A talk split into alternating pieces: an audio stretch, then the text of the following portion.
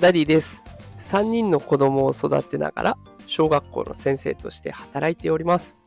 このテクラジでは エーアイ や エヌエフティー を使って子育てや副業を成功させる、そんなテーマで毎日配信しております。さあ、今日のテーマは エヌエフティー で新キャリア、ゲームが障害者を支援するというテーマでお送りしていきます。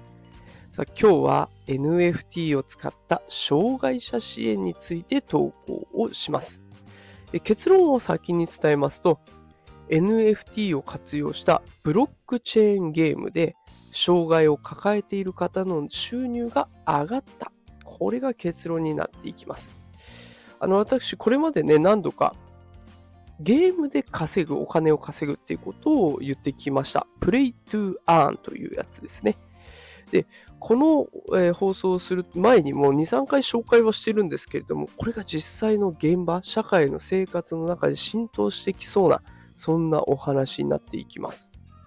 で、このブロックチェーンということ、あ、技術を使えばね、ゲームでお金を稼ぐということができちゃうんですね。で、このブロックチェーンゲームの仕組みは後ほど解説していきます。え、先に、障害者支援という言葉がテーマとして出てきていますので、障害を抱える方の仕事と聞いたらどんなものを思い出すか、ちょっとイメージしてほしいなと思うんです。どうでしょうかね。軽作業を繰り返す、そんなイメージがありませんか？例えばお弁当、この中の具材を詰めていく作業とか、あと何かしらの商品を袋詰めしていく作業とかね、うん、体を動かしていく作業が多い印象です。だけど今はどうやら違うらしいんですよ。障害者の就職サイトとか転職サイトっていうのもあって、で、そこにはいろいろな職種の募集要項が載っていました。で、今回一つね、施設を紹介したいなと思っていて、ギフテックスと呼ばれる施設があります。ここでも障害者が作業するっていうところになってるんですね。しかもこのギフテックスって呼ばれる施設は、働く全員が知的障害、精神障害、身体障害など何かしらの障害を抱えていて、種類や重さも様々あるという状況なんです。このギフテックスの運営会社である、読み方が違ってたらすいません、ウェルスティーチの創業者、近藤社長、あ、近藤副社長の言葉を紹介していきますね。作業所でゲームを取り入れている障害者はろくにんほど。月に一度稼いだ暗号資産を売却、売って、すべての利益を障害者に分配しています。障害者の収入はおおむね月数万円。ゲーム以外の収入を合わせるとろくからはちまんえんになるので、大幅に高い収入を得られています。こういう実態があるんです。だからゲームをして稼いだお金をみんなでまた配っていくと、普段の収入よりも高い収入になるということなんですね。では、そんななんか夢のようなマシンのブロックチェーンゲームって何っていうところに話を移していきます。ブロックチェーンっていう言葉、これね、あの、おそらくスタイフを聞いていらっしゃる方だったら何回か耳にしたことあるんじゃないでしょうか。で、このブロックチェーンっていうのは、これは本物だよっていうのを全員で証明できる仕組みのことを言います。エヌエフティー と呼ばれる画像データがあって、これは本物ですよって証明できちゃうんですね。で、これ証明できる良さっていうのをゲームで例えてみたいと思います。まあ、いろんなゲームでこういうよくね、アールピージー とかで出てくる伝説の剣とかアイテムありますね。で、この剣って、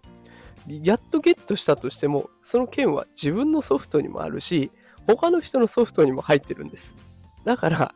どれだけ苦労してゲットしても、俺、伝説の剣ゲットしたよって自慢したくても、俺も持ってるしって言われておしまいになっちゃうんですね。でもこれが エヌエフティー を使うと変わってきます。伝説の剣であること、これの本物であることが証明できちゃうんですね。で、誰かが伝説の剣を入手しちゃえば、もう他の人は絶対に手に入らない。こういう仕組みが完成しちゃうんです。しかも、ということは、みんな伝説の剣が欲しくなりますよね。いっぽんしかないんですから。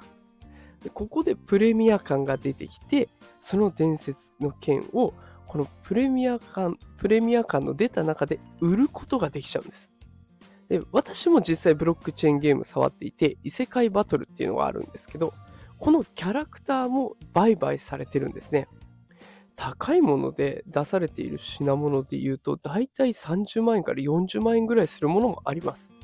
で、あのにじゅうごまんえんとかね、そういう結構高額なやり取りをしてされているキャラクターもいて、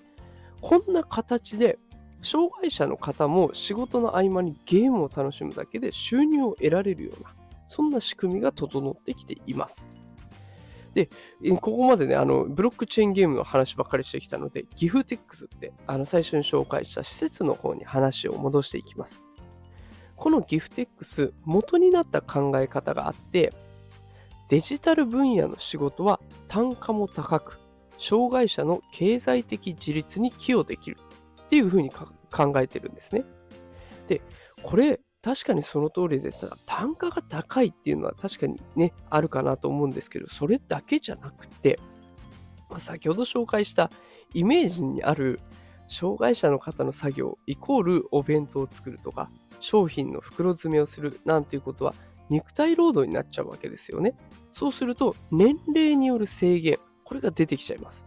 でもデジタル分野の仕事だったら、そういった制限もかなり上がってくる、年齢を問わずできるようになってくるので、このギフテックスっていうのは Web に特化した作業所となっているんですね。で、これ最初は前例がなかったので、これ許可が下りるまで東京都とね、数ヶ月にわたって